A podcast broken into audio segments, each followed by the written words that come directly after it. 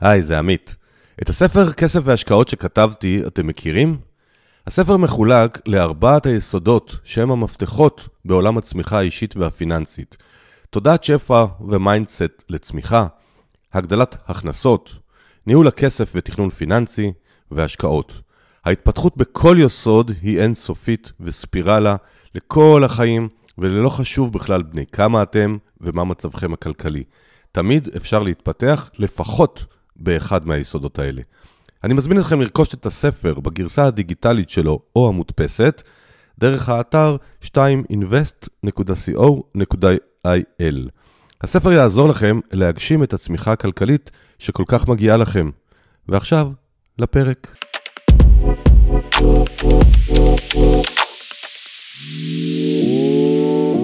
היום אני שמח לארח את נטלי ויין, שהיא יועצת משכנתאות מוסמכת, ואנחנו מטבע הדברים נדבר על משכנתאות, מסלולים, מינוף כסף וכל הדברים האלה. אז נטלי, קודם כל תודה רבה שהסכמת להיות איתנו היום. ואני מציע שתספרי לנו קצת מי את, מה זה יועצת משכנתאות מוסמכת, אני מבין שיש כאלה בשוק שהם לא מוסמכים. טוב, אז שלום, שלום לכם מאזינים. אה, אכן אני ויין נטלי, יועצת משכנתאות מוסמכת, מנהלת משחד בכרמיאל, מעסיקה עוד שתי עובדות. אה, המשחד עוסק בייעוץ פיננסי, ייעוץ לכלכלת משפחה, ייעוץ משכנתאות, וכל מה שנוגע לכסף, גם לאנשים פרטיים וגם לעסקים קטנים. ומה זה ייעוץ משכנתה? מה זה יועצת משכנתאות מוסמכת? זאת יועצת משכנתאות שגם למדה וגם עברה הסמכה של הבנקים.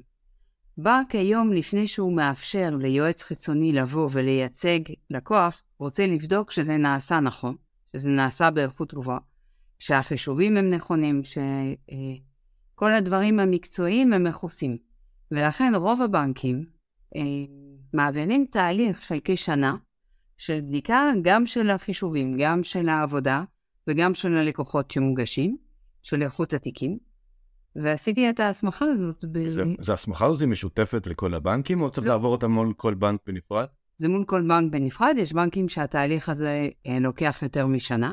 יש בנקים שהתהליך לוקח אה, כמה חודשים, ולא כל יועץ משכנתה מוסמך. מה שאומר שלא כל יועץ יכול להגיע באופן עצמאי לבנק ולייצג את הלקוחות. ישנם יועצים שחייבים את הלקוח לידו בזמן שהוא נמצא בבנק. אה, כן, וזה אחת הסיבות שבן ביקשתי ממך להיות איתנו היום, כי עולם המשכנתאות הרי מגלגל סכומים מאוד גדולים. האנשים, התזרים שלהם השוטף הולך כסף רב. ואחת השאלות שאני נשאל הרבה פעמים על ידי לקוחות זה למה אני בכלל צריך יועץ משכנתאות, האם זה כדאי, האם זה לא בזבוז כסף, אני הרי יכול ללכת לבנק ואני יושב עם הפקיד והוא נותן לי הצעה, אז למה, למה בכלל צריך יועץ משכנתאות? אז, אה, אז על השאלה הזאת אני אשאל אותך שאלה אחרת. האם ברור לך שבנק זה גוף מסחרי שמחפש להרוויח? שזאת המטרה שלו? או אם אתה עדיין שבוי בקונספט שבנק אה, יושבים גם חברים בבנק? אין חברים בבנק. היועץ משכנתה הוא לא כזה יועץ, הוא יותר פקיד משכנתה. הוא יושב כשהמטרה שלו בסוף היום זה לסגור כמה שיותר עסקאות בכמה שיותר רווח לבנק. אם הבנק מרוויח, אז מה אתה? מפסיד. נורא פשוט.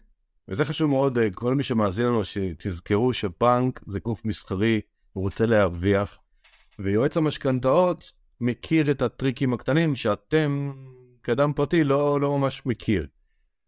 ואז את יכולה לספר לנו גם, האם הבנקים שעושים גם הסמכה שונה, האם יש הבדל ביניהם? זאת אומרת שאם בא אלייך לקוח, אז זה משנה לך אם את הולכת איתו לבנק א' או ב' או ג', או שכל הבנקים בעצם אותו דבר? לא, אז יש הבדל בין הבנקים. יש הבדל במטרות. יש בנקים שהמטרה שלהם זה להגדיל את אה, פול הלקוחות. יש בנקים שהמטרה שלהם זה להרוויח כמה שיותר, גם אם הם לוקחים סיכונים גדולים. ויש בנקים מאוד שמרניים, בעיקר הבנקים הקטנים, שלא רוצים להיכנס לעסקאות עם הרבה מאוד כסף. משכנתה זאת עסקה עם הרבה כסף, זאת העסקה שהמשפחה תעשה בה, בדיוק, זאת, זאת העסקה הגדולה ביותר. אז יש בנקים שלא רוצים להיכנס לזה. ולכן מאוד משנה לאיזה בנק אנחנו פונים. לא כל בנק מחליט את אותן החלטות, לא כל בנק יש לו את אותם הקווים האדומים. אז בהתאם לסיטואציה, אנחנו יודעים לאיזה בנק להגיע, וזה לאו דווקא הבנק שאתה מנהל את העו"ש שלך. עוד, זה חשוב מאוד מה שאמרת עכשיו, בואי תסבירי בעצם מה, מה המשפט ככה כדרך אגב שאמרת, מה, מה הוא אומר זאת, אם אני, יש לי חשבון בבנק בינלאומי, אז אני יכול לקחת משכנתה גם בבנק אחר? נכון, בהחלט כן. ובשביל לפנות לבנק הנכון צריך לדעת, דיברת על טריקים. זה יותר מדיניות של בנק, זה יותר באיך הם עובדים מול מסגרת החוק. זה יותר מה, איפה הם מעגלים פינות ואיפה לא. למרות שהחוק הוא מאוד נוקשה בתחום המשכנתאות, יש לבנק אה, מרווח תמרון. אז ברגע שאנחנו יודעים מה העסקה, מה נכון ללקוח, מה הוא צריך, לא מה הבנק רוצה למכור לו, אלא מה הוא צריך, אנחנו גם מבינים באיזה בנק לגשת. יפה, זאת אומרת שאת אומרת שאני כאדם פרטי אה, לא ידע האם כדאי לי בנק א' או בנק ב' בהתאם למצב האישי שלי, שאת כיועצת שמכירה כל בנק על מה הוא רגיש יותר ועל מה הוא רגיש פחות, יכולה לעזור. אתה לא תדע, אתה יכול לדעת.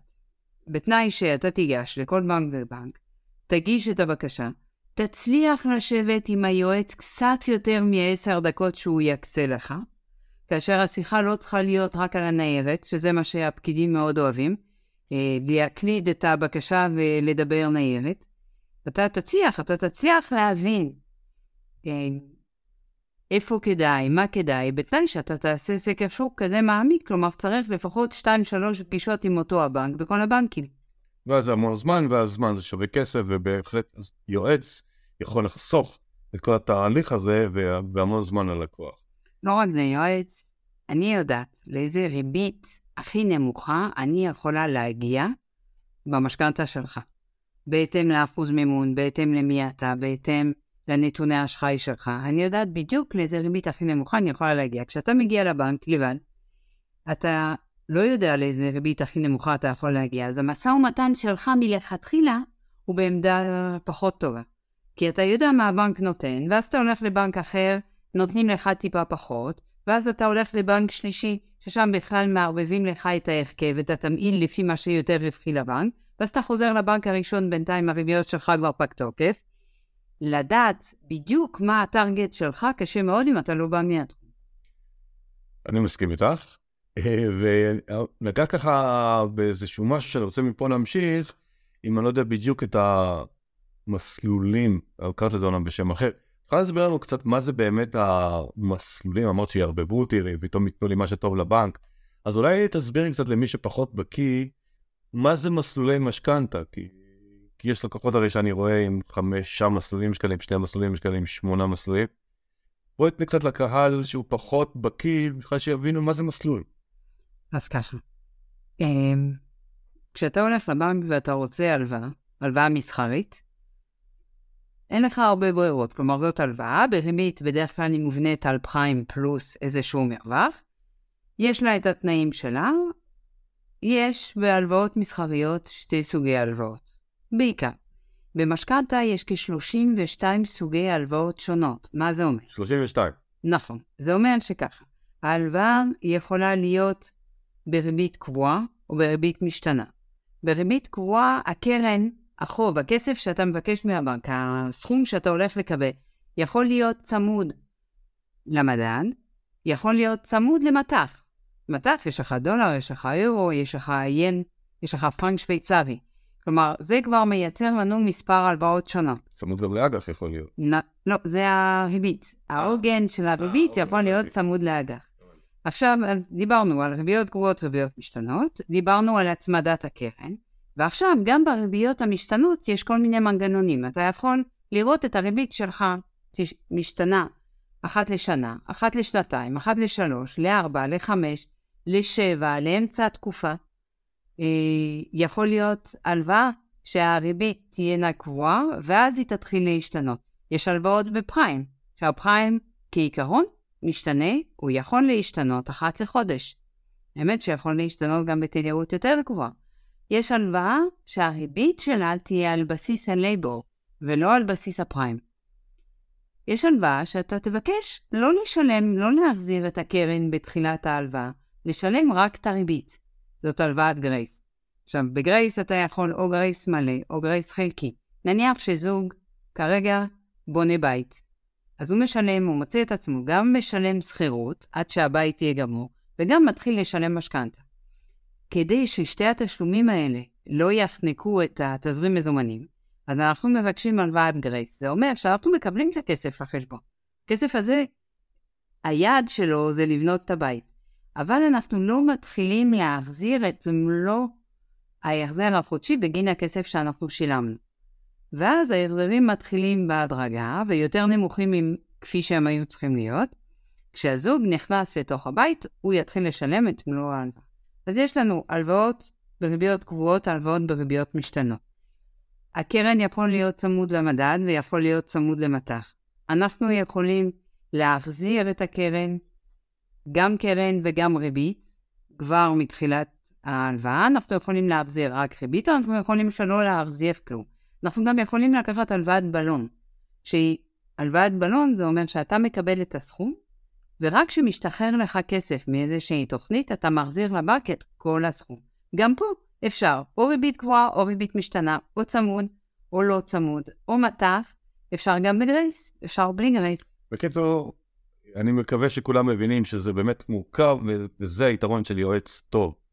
אה, וכשאת אומרת כל המסלולים האלה, בנק, מניסיונך, כמה מסלולים הוא מציע למשכנתה? נגיד שלנו זה 600 אלף שקל, 700 אלף שקל. הוא מציע שני מסלולים, שלושה מסלולים, פה מקסימום? מציע שלושה מסלולים. הוא מציע לחלק את ההלוואה לשלושה מסלולים, אחד ריבית קבועה כי החוק דורש, כלומר היום לא ניתן לקבל משכנתה שאין לפחות שליש מההלוואות, מהסכום, בריבית קבועה. שוב, זה יכול להיות קבוע צמוד, קבוע לא צמוד, בגרייס, לא בגרייס, אבל לפחות שליש. אז שליש הוא מציע לקחת בריבית קבועה כי זה החוק. פריים, אם הלקוח מבין מה זה הפריים, אז הוא מציע לו לקחת עד 25% ולא יותר, למרות שהחוק מאפשר לקחת 33%. וזאת ההלוואה הכי פחות רווחית לבנק, אז הם מנסים לשחק על זה. ועוד שליש בריבית משתנה. וזהו, והבנק מצמצם את מגוון האפשרויות. האפשרויות האלה הן טובות לנו. לא, לשם אני חותר. וכמה מסלולים בממוצע את מציעה ללקוח ממוצע, שאין דבר כזה, אבל חמישה מסלולים, שישה מסלולים, מה... אז ככה, בדרך כלל זה בין ארבעה מסלולים לשישה, שבעה, תלוי ב... מורכבות, ללא ספק. תלוי באופציות. יש חלק מהבנקים שמאפשרים איזה שהם הטבה במסלול כזה או אחר. אז אנחנו רואים אם המסלול הזה יושב טוב, כלומר, אם מבחינת ההחזר, מבחינת הסכום, מבחינת סך הכל העלות של מה שאנחנו מחזירים. האם אה, זה מתאים למשכנתה או האם זה פוגע במשכנתה. לפעמים הטבות שהבנקים מציעים לנו הן אה, פשוט אה, מלכודות. אנחנו, נראה לנו, כן, נראה לנו שזאת הטבה, וזאת הטבה שעולה... יכולת לתת לנו דוגמה? כן, למשל יש... אה, יש בנק שמאפשר לקבל הלוואה של 30 אלף שקל, ללא ריבית ללא הצמדה, בפחיסה של אלף שקל בחודש. הטבה? זה הטבה, כי אתה לא משלם לא ריבית ולא הצמדה.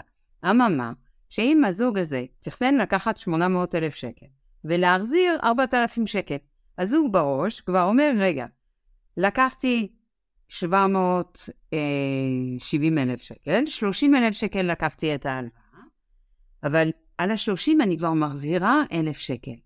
אז את כל שאר הסכום אני אפרוס לתקופה הרבה יותר ארוכה, כדי להישאר במסגרת ההחזר החודשי שרציתי. ומה שזה עושה, זה עושה שאנחנו משלמים המון ריבית. סך ההחזר גודל. סך ההחזר גודל, בלי ספק. אז את אמרת מקודם, נתת את הדוגמה של, אה, של בלון, שזוג שלמשל בונה בית וגם זה, עדיין גר בשכר דירה, כדי לא לחנוק אותו. זה מביא אותי לשאלה, מספרי אצבע, כמה משכנתה מקסימלית מההכנסות את ממליצה ללקוחות? כלומר, אם לקוח, נגיד מרוויחים שני בני הזוג ביחד 15,000 שקל נטו, מה גובה המשכנתה המקסימלי שאת אומרת להם, תירגעו, אל תיקחו יותר, כי אחרת תסתבכו. אז אני אגיד, אני אתחיל במה שסטנלי פישר החליט שהוא נכון למשפחה.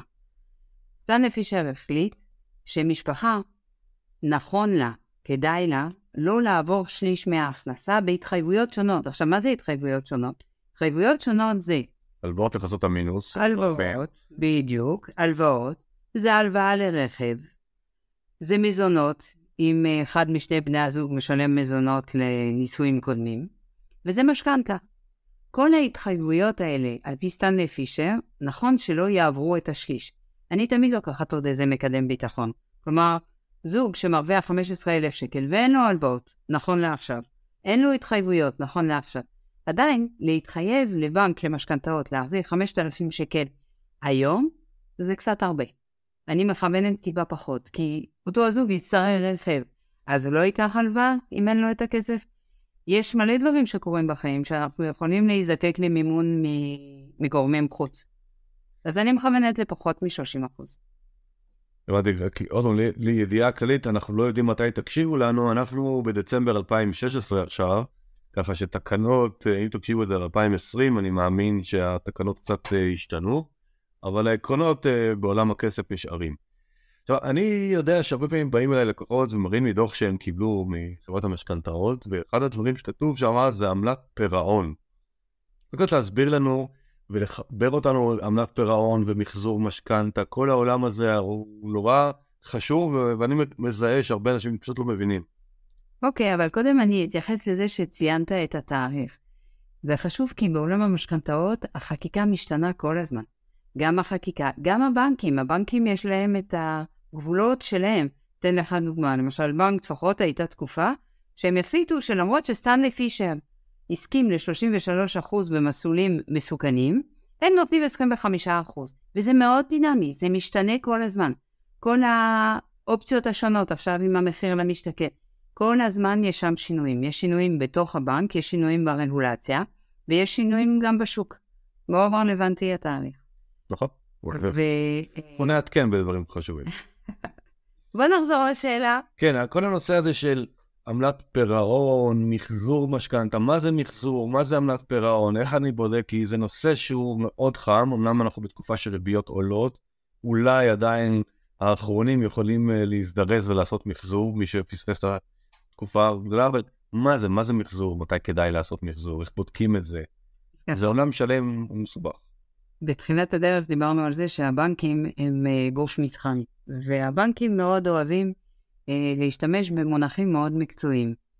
זה, מה שזה גורם זה שאנחנו פחות מבינים, פחות מבינים את המטריה, ופחות מתווכחים ופחות מתמקחים עם הבנק. כשאנחנו מרגישים שאנחנו לא מבינים על מה מדובר, ואנחנו נמצאים בעמדה יחסית נמוכה. אה, וחלק מהמונחים באמת הם אה, מקצועיים, ואין מה לעשות, אי אפשר לקרוא לילד שלא בשמו. אז עמלת פירעון למשל, זה אני הבנק, אתה באת לקחת ממני משכנתה. אני חתמתי איתך על הסכם. אתה התחייבת לשלם לי במשך 25 שנה ריבית קבועה של 4.2 אני יודעת לעשות את החישובים, לראות כמה כסף אני אקבל מאותם 4.2 לאורך 25 שנה. אני התחייבתי כנגד לשמור לך את הריבית הזאת, 4.2 במשך 25 שנה, גם אם הריביות עולות. יום אחד בעיר אתה בא, יש לך איזשהו סכום של כסף או מקרן השתלמות שהשתחררה, או מירושה, או כי צברת כסף בחשבון, ואתה רוצה להחזיר 20 אלף שקל, 100 אלף שקל, 200 אלף שקל, אתה רוצה להקטין את ההתחייבות שיש לך מול הבנק למשכנתאות, כדי לא לשלם את כל הריביות וההצמדות. אני מסתכלת על הכסף הזה שאתה מחזיר לי, ואני אומרת, רגע, אם את אותו כסף אני יכולה למכור לשכן שלך בריבית יותר גבוהה ולהרוויח מזה, אני אשמח, תבוא, תשתה קפה, נדבר נחמד, תחזיר לי 200 אלף שקל.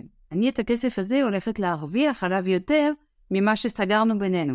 אבל אם ההפוך שקורה, לא מתאים לי, לא מתאים לי כבנק, לוותר על חלק מהרווחים שלי. אז לכן ישנו מנגנון של קנסות. בתחילת הדרך הקנס הוא יחסית גבוה, עם הזמן, עד תום חמש שנים, יש הפחתה בקנסות. ולכן, אם יש איזשהו סכום של כסף, צריך לראות ביחס לשוק מה הריבית שיש. עכשיו, מן הסתם, אם יש לך סכום גדול של כסף, והריבית שלך היא נמוכה ביחס לשוק, לא בטוח שמה שנכון לעשות זה להחזיר במשכנתה. כן. אולי, אולי תלך ותשתמש בכסף הזה במקום אחר. אבל אם יש לך חצי מיליון שקל, ואתה כן רוצה לסגור משכנתה, או כן חייב, כי מכרת את הבית, או כי אני לא יודעת מה, אז אתה רוצה להחזיר, הבנק בודק מה הריבית במשק ביחס לריבית שלך, ושם אתה משלם את הקנס. יש לו ריבית יותר גבוהה במשק ממה שאני שילמתי, אז אוטומטית הם מוותרים על הקנס, או שגם כן, צריך לא. לעשות משא ומתן? אוטומטית הם מוותרים על הקנס, אבל לך לא כדאי להחזיר לא, לא, משכנתה. סתם, אני שואל כי אני מכיר את המנגנונים. אה, אני גם אומר הרבה פעמים ללקוחות, זה תמיד שאלה של השקעה אלטרנטיבית. אם אני משלם ריבית 3%, סתם אני מספר, ואני יכול לה- להשקיע במקום שאני אקבל 5-6%, אז למה להחזיר? אם הכסף לחלופין יהיה בעובר ושב ולא יעשה איתו כלום, אז ברור שכן להחזיר, כי לשלם 3% ולא לקבל תמורה זה לא חכם, אבל זה באמת כל מקרה לגופו. עכשיו, רציתי שתסבירי לנו קצת גם, את הנושא הזה, בכל בנק יש לו כמה סוגי הלוואות.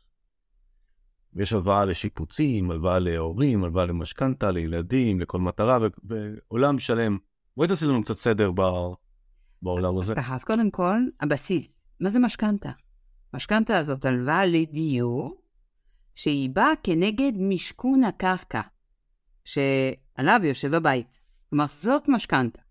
עכשיו, רציתי לרכוש נכס, רציתי לבנות נכס, נכס לדיור, לא לעסקים. כלומר, אם אתה רוצה לקנות משחד, זאת לא משכנתה, זאת תהיה הלוואה. הלוואה מסחרית עד פריסה של עשר שנים. אם אנחנו מדברים על משכנתה, משכנתה לדיור זאת ההלוואה הכי נוחה. כלומר, למה נוחה? הריביות הן נמוכות, הבנק לא לוקח הרבה סיכון, כי יש נכס שממושכן כנגד הכסף. הפריסה של התשלום יכולה להיות מ-4 שנים עד 30 שנה. אם לעומת זאת אנחנו משווים להלוואה מסחרית, זה בין 5, 8, 10 שנים גג. ו, אה, והמגוון אופציות שהבנק מציע לנו להלוואה הזאת הוא אדיר. להשתמש בכל האופציות זה לחסוך כספים על חשבון ריבית והצמדה. אז זאת הלוואה לדיור קלאסית. נניח שיש לי כבר בית ואני רוצה לשפץ אותו. זה כבר לא כדי לרכוש דיור, אז הבנקים מבקשים, כי ככה גם בנק ישראל קבע, הבנקים מבקשים סכום קצת יותר גבוה, ריביות קצת לא מתייקרות. סכום ריבית. כאילו, הריבית, נכון. הריבית היא יותר גבוהה. הריבית היא יותר גבוהה, העלות של הכסף יותר גבוהה. ולאן הולך הכסף? אני עוצר אותך, סליחה. זאת אומרת, תגיד שאני עכשיו בא ואומר, אני החלטתי להחליף מטבח, כי המטבח אה, הוא מזעזע, ויחד כבר את המקרר ואת הכל, ואני צריך 50 אלף שקל. אוקיי. האם הבנק נותן לי 50 אלף שקל, או שאני צריך להביא קבלות והוא מעביר ישר לספק? אז ככה, קודם כל 50 אלף שקל, אתה לא הולך לבקש משכנתה, אתה הולך לבקש אה, הלוואה מסחרית. רוב הבנקים לא נותנים לך משכנתה של 50 אלף שקל. לפחות 100. אוקיי. זה מתחיל מפה, זה אחד. שיפוץ. נכון, עכשיו הלוואת שיפוץ של 100 אלף שקל. פה צריך להבחין בין המקרר, שזה לא שיפוץ הבית, זה לא יעלה את ערך הבית, נכון. לבין המטבח. מטבח זה כן. אז יש שתי, שתי דרכים. אחד, אתה בא לבנק, אתה אומר, אני רוצה, אני 100 אלף שקל בשביל לשפץ את המטבח. הבנק אומר לך, אתה באמת הולך לשפץ? נניח שאתה באמת הולך לשפץ. אז התהליך יהיה כזה. יגיע שמאי בתחילת השיפוץ, ידווח לבנק מה שווי הנכס כיום, כמה יעלה לך השיפוץ. זה אומר שאתה באמת תצטרך להציג לאותו שמאי אה, הצעות מחיר שקיבלת מנגר, הצעות מחיר שקיבלת מרצף, כלומר, אתה מציג לשמאי את ההצעות מחיר. אז השמאי מעריך את הנכס היום, מעריך את עלות השיפוץ, ומעריך את אה, תוספת לשווי הנכס מחר. הוא בא בתחילת הדרך. הבנק, השמאי מסף את הדוח לבנק, אתה ביקשת 100,000 שקל, הבנק נותן לך 50,000 שקל. באמצע השיפוץ, השמאי מגיע עוד פעם. הוא מוודא שמה שאתה עושה זה באמת לשפץ את המטבח על פי ההצעות שאתה קיבלת. מודיע לבנק שאכן מר עמית אשת משפץ את המטבח.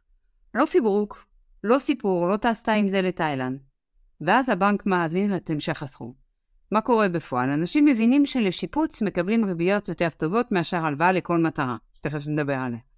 אז באים לספר לבנק, אני עושה שיפוץ. הבנק מעלה את סיפור השמאי פעמיים. אה, רגע, לא, אבל אני לא תכננתי לעשות שיפוץ עכשיו, שיפוץ מחר. בקיצור, זה נופל.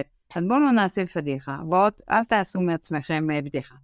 אם הכסף הזה מיועד להחליף את האוטו או לנסוע לתאילנד, אז מבקשים הלוואה לכל מטרה ולא הלוואה לשיפוץ. הריבית יותר גבוהה. כמה הפרש בריבית בין כל מטרה לשיפוץ? או, זה לא? יכול להיות אה, בין חצי אחוז לאחד וחצי אחוז. אוקיי, אבל אה, כמו שנטלי אומרת, ואני גם מאמין, אה, לא לשקר את המנגנונים של הבנקים, כי בסוף תצטרכו אותם, ביום סגריר לא יאמינו לכם, בשביל חצי אחוז. אז על 100 אלף שקל זה אמנם הרבה כסף, אבל לא שווה לקלקל את השם שלכם. ואני רוצה, אני רוצה לספר לכם סיפור לגבי לקלקל את השם. הרי אפשר לקבל משכנתה עד 75% מימון. כלומר, אם קניתם, אם אתם מתכננים לקנות בית ואתם זוג צעיר, אתם יכולים לקבל עד 750 אלף שקל עבור בית של מיליון. עד פה אין בעיה. יש כל מיני אה, אנשים שאומרים, רגע, אין לי את ההון העצמי ואני צריך יותר כסף, אז בואו נעשה חוזה מפוברק עם אותו מוכר על שווי יותר גדול ממה שבאמת הוא מוכר לי. ויש לי זוג שהגיע אליי, פברקו חוזה, הציגו את זה לבנק, ביקשו משכנתה, כשהגיע השמאי, הוא ישר ענה על זה שלא יכול להיות שהזוג הזה קונה בית בשווי של 250 אלף שקל יותר מהשווי שוק. מה שקרה זה שהוא דיווח לבנק, והבנק הזרים את הדיווח הזה לשאר הבנקים. הם נחסמו בכל הבנקים. זה לא רק זה. אני, כשאני מלמד השקעות בנדל"ן, אז הטריק הזה שאולי עבד פעם, אז הוא גם דופק את המוכר. כי אנשים לא מבינים שיש כיום מס שבח. ובמס שבח, אז המוכר בבוא הוא עלול לשלם 25% מס על הרווח העודף שבעצם לא היה לו. אז אנשים, בקיצור, אנחנו, גם נטלי וגם אני, ממליצים לשמור על אמינות, לשמור על קווים ישרים, כי, כי בסוף זה מתגלה והמנגנונים האלה חכמים יותר מאיתנו, כי זה המקצוע שלהם. אדם פרטי קונה בית פעמיים, שלוש בחיים, ארבע, אז אי אפשר כל כך הרבה לתחמן את המערכת וצריך להיזהר. אז נטלי, איזה עוד עלויות יש חוץ מהחזר המשכנתה? זאת אומרת, אם אני לוקח משכנתה, אז הרי אני צריך לשלם עוד קצת כסף, לא רק לריביות. מה, מה עוד יש שם? מה עוד יש שם? אז אה, כמו כל הלוואה, יש אה, דמי העמדת הלוואה. זה 0.20, זה פרומיל מסכום המשכנתה. עכשיו, זה סכום שכל בנק נותן, כל בנק מבקש, אפשר לעשות משא ומתן על כמה אה, עמלת פתיחת תיק אני אשלם, אבל לא שם המאמץ צריך להיות. לא, עכשיו לא, אנחנו מדברים על סכום קטן. נכון, התכוונתי להוצאות ה... שהבנק דורש ממני כשלקחתי ממנו משכנתה. אז כן, אז יש את זה, זאת ההוצאה הראשונה. אה, אה, שומע רק, אוקיי. הראשונה. אחרי זה יש ביטוח חיים ויש ביטוח מבנה. ביטוח מבנה ניחא, כי אנחנו צריכים ביטוח מבנה בלאו. ביטוח חיים, אה, אנחנו, הבנק הולך לגור איתך, בתוך הבית שלך. הוא רוצה לדאוג שאתה תהיה מספיק בריא וחי כדי להחזיר לו את הכסף. אז אתה לוקח, אתה רוכש ביטוח חיים, שמי שנהנה מהביטוח במקרה מוות, זה לא אשתך, זה לא הילדים, זה הבנק. הכסף הזה הולך וסוגר את החוב. אז uh, זה מבחינת עלויות שהבנק דורש שנשקיע אותם. עכשיו, יש כל מיני אגרות של מדינה, של רישומים, יש שמאי שצריך לשלם לו, אם דיברנו על שיפוץ, על שיפוץ הזה פעמיים שמאי.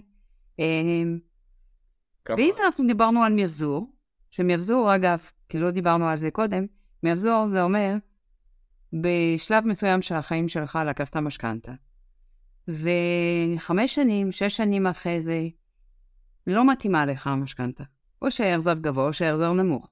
או שהריביות במשק ירדו. אתה רוצה לקבל הלוואה בתנאים חדשים, זאת, זה מחזור. אז למשל, אם אנחנו מדברים על מחזור, אז יש עוד כל מיני עלויות שמתווספות לתהליך הזה, לביטוחים, שזה שהם אגרות וקנסות ועמלות של בנק. שאת כיועצת יודעת אה, לבדוק ללקוח את, ה... את כל הסכומים האלה, ואז להגיד לו, שמע, באמת כדאי לך למחזר או לא. כן, זה בלי ספק. זה בלי ספק. אז מה שחשוב לי להדגיש פה, מה שנטלי אמרה, זה הביטוח החיים, שזה לכל אחד מבני הזוג. אני הרבה פעמים רואה אנשים שמאוד מופתעים שפתאום עשו חשבון על האגורה, ולא הלכו ליועץ. כמה הם יחז... יחזירו כל חודש, ופתאום יש להם עוד כמה מאות שקלים, שזה הביטוח חיים, כי זה לכל אחד מבני הזוג, הבנק לא יודע מי ימות קודם, וככל שמתבגרים, חברות הביטוח מאוד מאוד מעלות את המחירים, זה יכול להגיע למאות שקלים בחודש, אז פשוט תיקחו את זה בחשבון אה, כשאתם לוקחים משכנתה. לא רק זה, עמית. אה, הביטוח, גם על הביטוח, אגב, אני עושה משא ומתן, כי מדובר בסכומים מאוד גדולים. אבל זה לא רק הביטוח שמעלה את ההחזר החודשי. אם לקחנו הלוואה שהיא צמודה למדד, ואינפלציה ממוצע 1.9, גם אז יראו, גם אז הזוג יראה את ההחזר החודשי הולך וגדל. זה ברור, אבל אני אומר, ברור לי, כאילו, אבל הקטע הזה שמבינים, נגיד, שצמוד למשהו, אבל שוכחים את הכמה לגמרי. מאות שקלים בחודש האלה, שזה ביטוח הנכס, ביטוח חיים, ו- ופתאום חסר עוד 400-500 שקל לתזרים של הבית, בלי ספק. לקחת את זה בחשבון. אם הבן אדם גם סובל מבעיות בריאות, הביטוח חיים יכול להיות מלכתחילה 400-500 שקל לחודש. זה, מה- תלוי במצב הבריאותי. זה מעלה שאלה נוספת, האם הבנקים, למשל, היום, בעידן שלנו יש הרבה מאוד uh, משפחות חד-הוריות, לא משנה אם זה אבא חד-הורי או אימא חד-הורית, מה הבנקים עושים? האם בנקים נותנים הלוואות למשפחות חד-הוריות? אז ככה, תלוי בהכנסה. נניח שאבא חד-הורי, ויש לי כמה כאלה, בא בשביל אה, לקנות נכס. הבנק בוחן כמה הון עצמי יש לו. צריך מספיק הון עצמי על פי התקנות. בוחן כמה הכנסה יש לו. והיות והבנק לוקח סיכון פה, כי מדובר בהורה יחיד שיחזיר את המשכנתה, אם חס וחלילה הוא מאבד את מקור פרנסתו, אין מי שישלם את ההחזר החודשי, אין מי שיגבה. אז לרוב הבנק, אה, אם זוג יכול לקבל משכנתה עד 75%, בדרך כלל לבודדים זה יוגבל ב-60%. כל בודד, גם הוא רווק? רווק אם הוא מרוויח, לא, אני- כן. הבנק מפחיד, אני שואל, האם הבנק מפריד בין בודד שהוא רווק או בודד שהוא חד-הורי, או שזה מבחינת... כן, הבנק, הבנק מפחיד, כי בודק אה, אחד שהוא חד-הורי, אז יש לו ילדים, ולכן ההכנסה הפנויה לנפש היא הרבה יותר נמוכה. הרווק, אין לו ילדים, עובד, נניח שהוא כבר עובד תשעה חודשים, שזה המינימום כדי שהבנק בכלל יסתכל על ההכנסה שלו, אז מבחינת הבנק, מפה הוא רק יצמח. הוא גם יתחתן, הוא גם ההכנסות יגדלו, אה, הוא יצמח בקריירה שלו, אז הבנק מעדיף אחד רווק שעובד לפחות תשעה חודשים, מאשר אה, אבא חד-הורי. כן, בנקים לא אוהבים אה, יצורים משונים. אה, שאלה נוספת שהרבה פעמים אני נתקל בה, באים אל האנשים, רוצים, כבר, בדרך כלל זה גילאי ה-50-60, זה כבר לא הזוגות הצעירים, אומרים, גמרתי לשלם את המשכנתה ועכשיו אני רוצה להתחיל להשקיע כסף, והפודקאסט שלנו הרי זה השקעות וכסף בגובה העיניים, והשאלה, האם אפשר לייצר הון עצמי מנכס? כן, זו שאלה היא מאוד רלוונטית. אכן כן. גם אם לא גמרתי לשלם משכנתה, אגב, ונשאר אותו זוג בני 50, והיום זה לא רק בני 50, זה גם בני 40 ובני 45, בא כאשר על הבית שלו נשאר סכום קטן של משכנתה. עכשיו, אפשר למשכן את הנכס הקיים ולקבל ממנו עד 50% מהשווי שלו כמימון חיצוני מבנק. נניח שיש לי נכס ששווה 2 מיליון שקל, אני יכולה לקבל עד מיליון שקל משכנתה על הנכס שיש, שיש לי, והוא כרגע או עם משכנתה קטנה או בלי משכנתה בכלל. ואני רוצה לקנות עוד נכס שחווה, ששווה מיליון שקל. אז על הנכס שאני קונה, אני אקבל משכנתה של 50%, כי זאת הגבלה אה, שיוצחה על ידי בנק ישראל. המשכנתה תהיה 50% על מיליון שקל, משמע 500,000. מהבית שלי אני שואבת מיליון שקל, זה אפילו יותר ממה שאני צריכה. זאת אומרת שבהחלט, אה, אם שמתם לב, כל עולם ההשקעות, אפשר לייצר כסף מכסף, שזה אחד המוטואים שאתם, כל מי שעוקב אחריי לפחות מכיר, שכסף מייצר כסף, בכל סכום, בכל שלב, ובהחלט אה, עם ייעוץ נכון לתכנון ההלוואה, וזה יועץ משכנתאות, וכמובן נטלי יודעת לעשות את זה, לא להסתבך מצד אחד, כי הלוואות צריך להחזיר, אבל מצד שני, איך, איך לייצר עוד הרבה כסף. אמרת הלוואות צריך להחזיר. יש עוד משהו שמשכנתה אה, יכולה לעזור.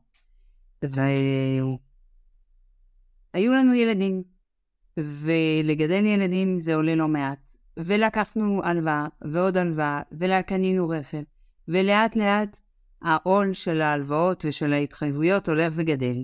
וחלק מהזוגות מוצאים את עצמם בגיל 50 לא עם השאלה היפה הזאת, האם אני יכול אה, למנף את הכסף שלי, אלא קורסים תחת עול של הלוואות, של הלוואה אחרי הלוואה ועוד הלוואה.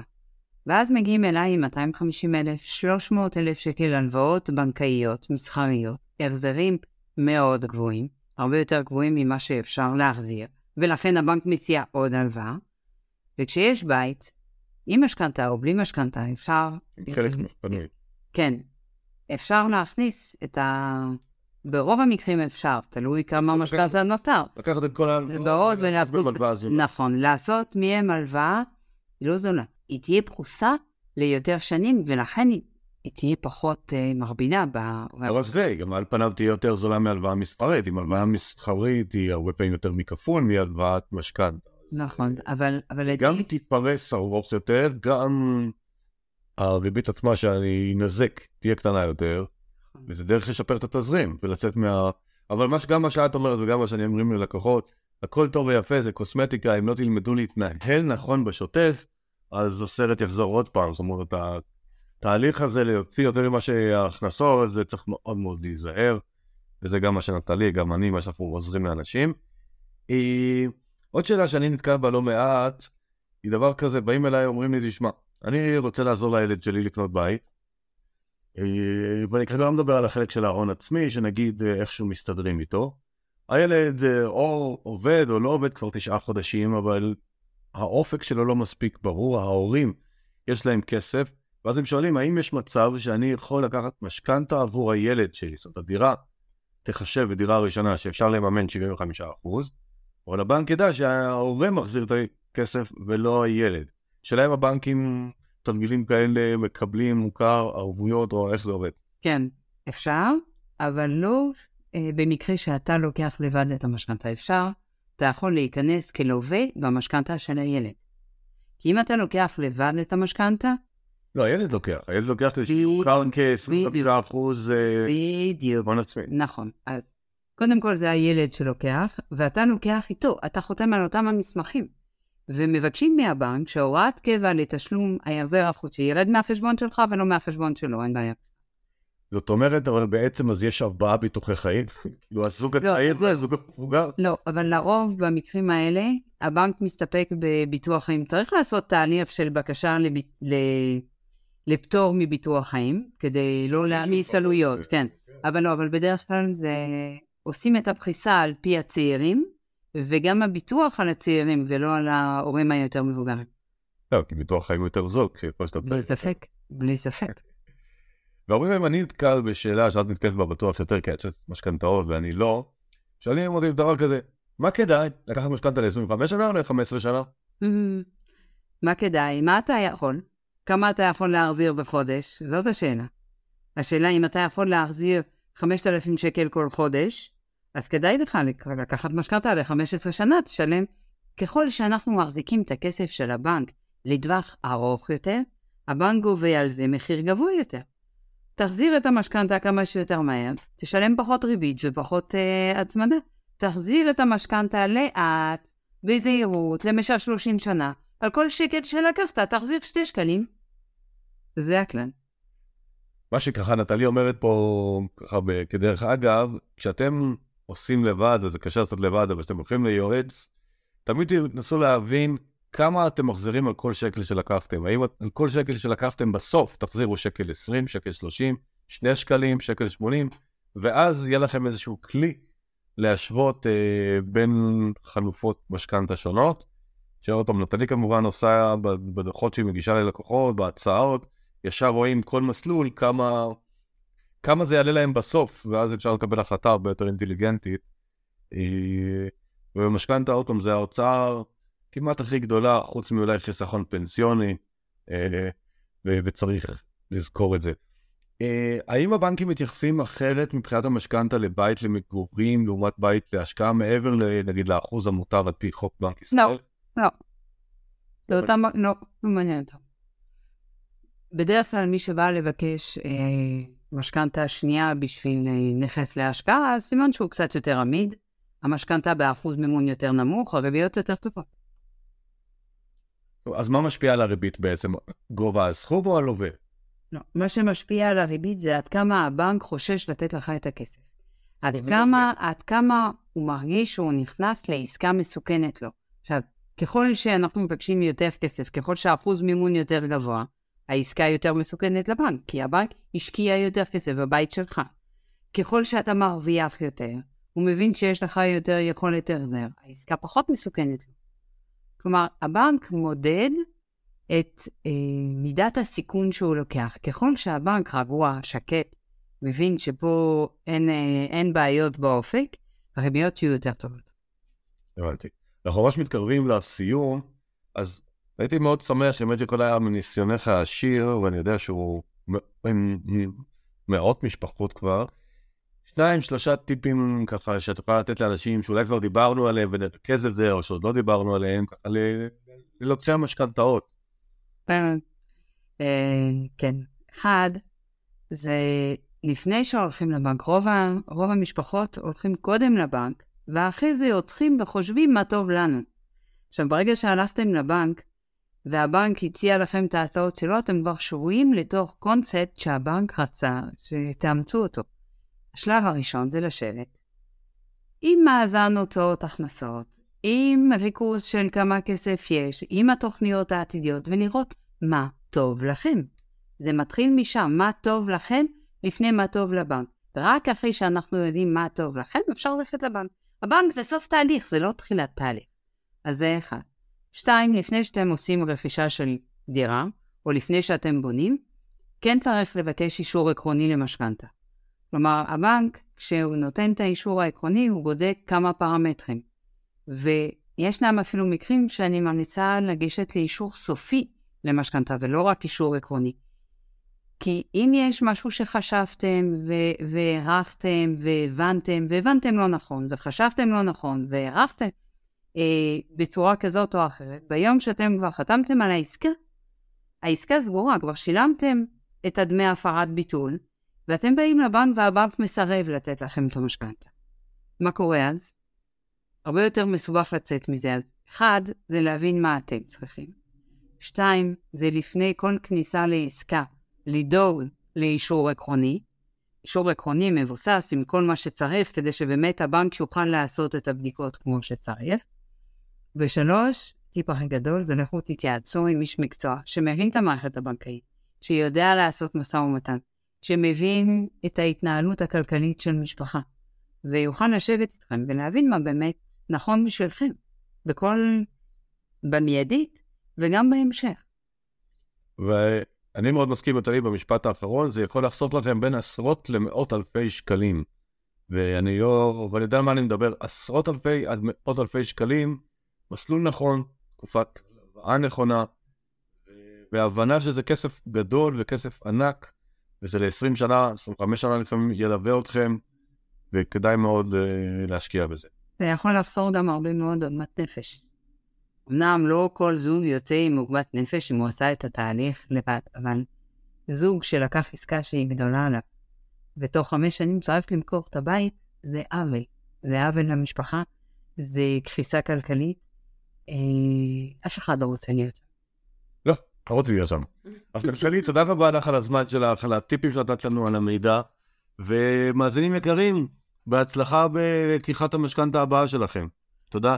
להתראות. היי, זה עמית. על הקורס שלי לחשוב עשיר, להיות עשיר כבר שמעתם? הקורס מיועד לצעירים שרוצים להגיע לרווחה כלכלית. אני רוצה שתהיו חכמים עם כסף. ברוב הבתים לא מדברים על כסף, ובבית הספר ברור שלא.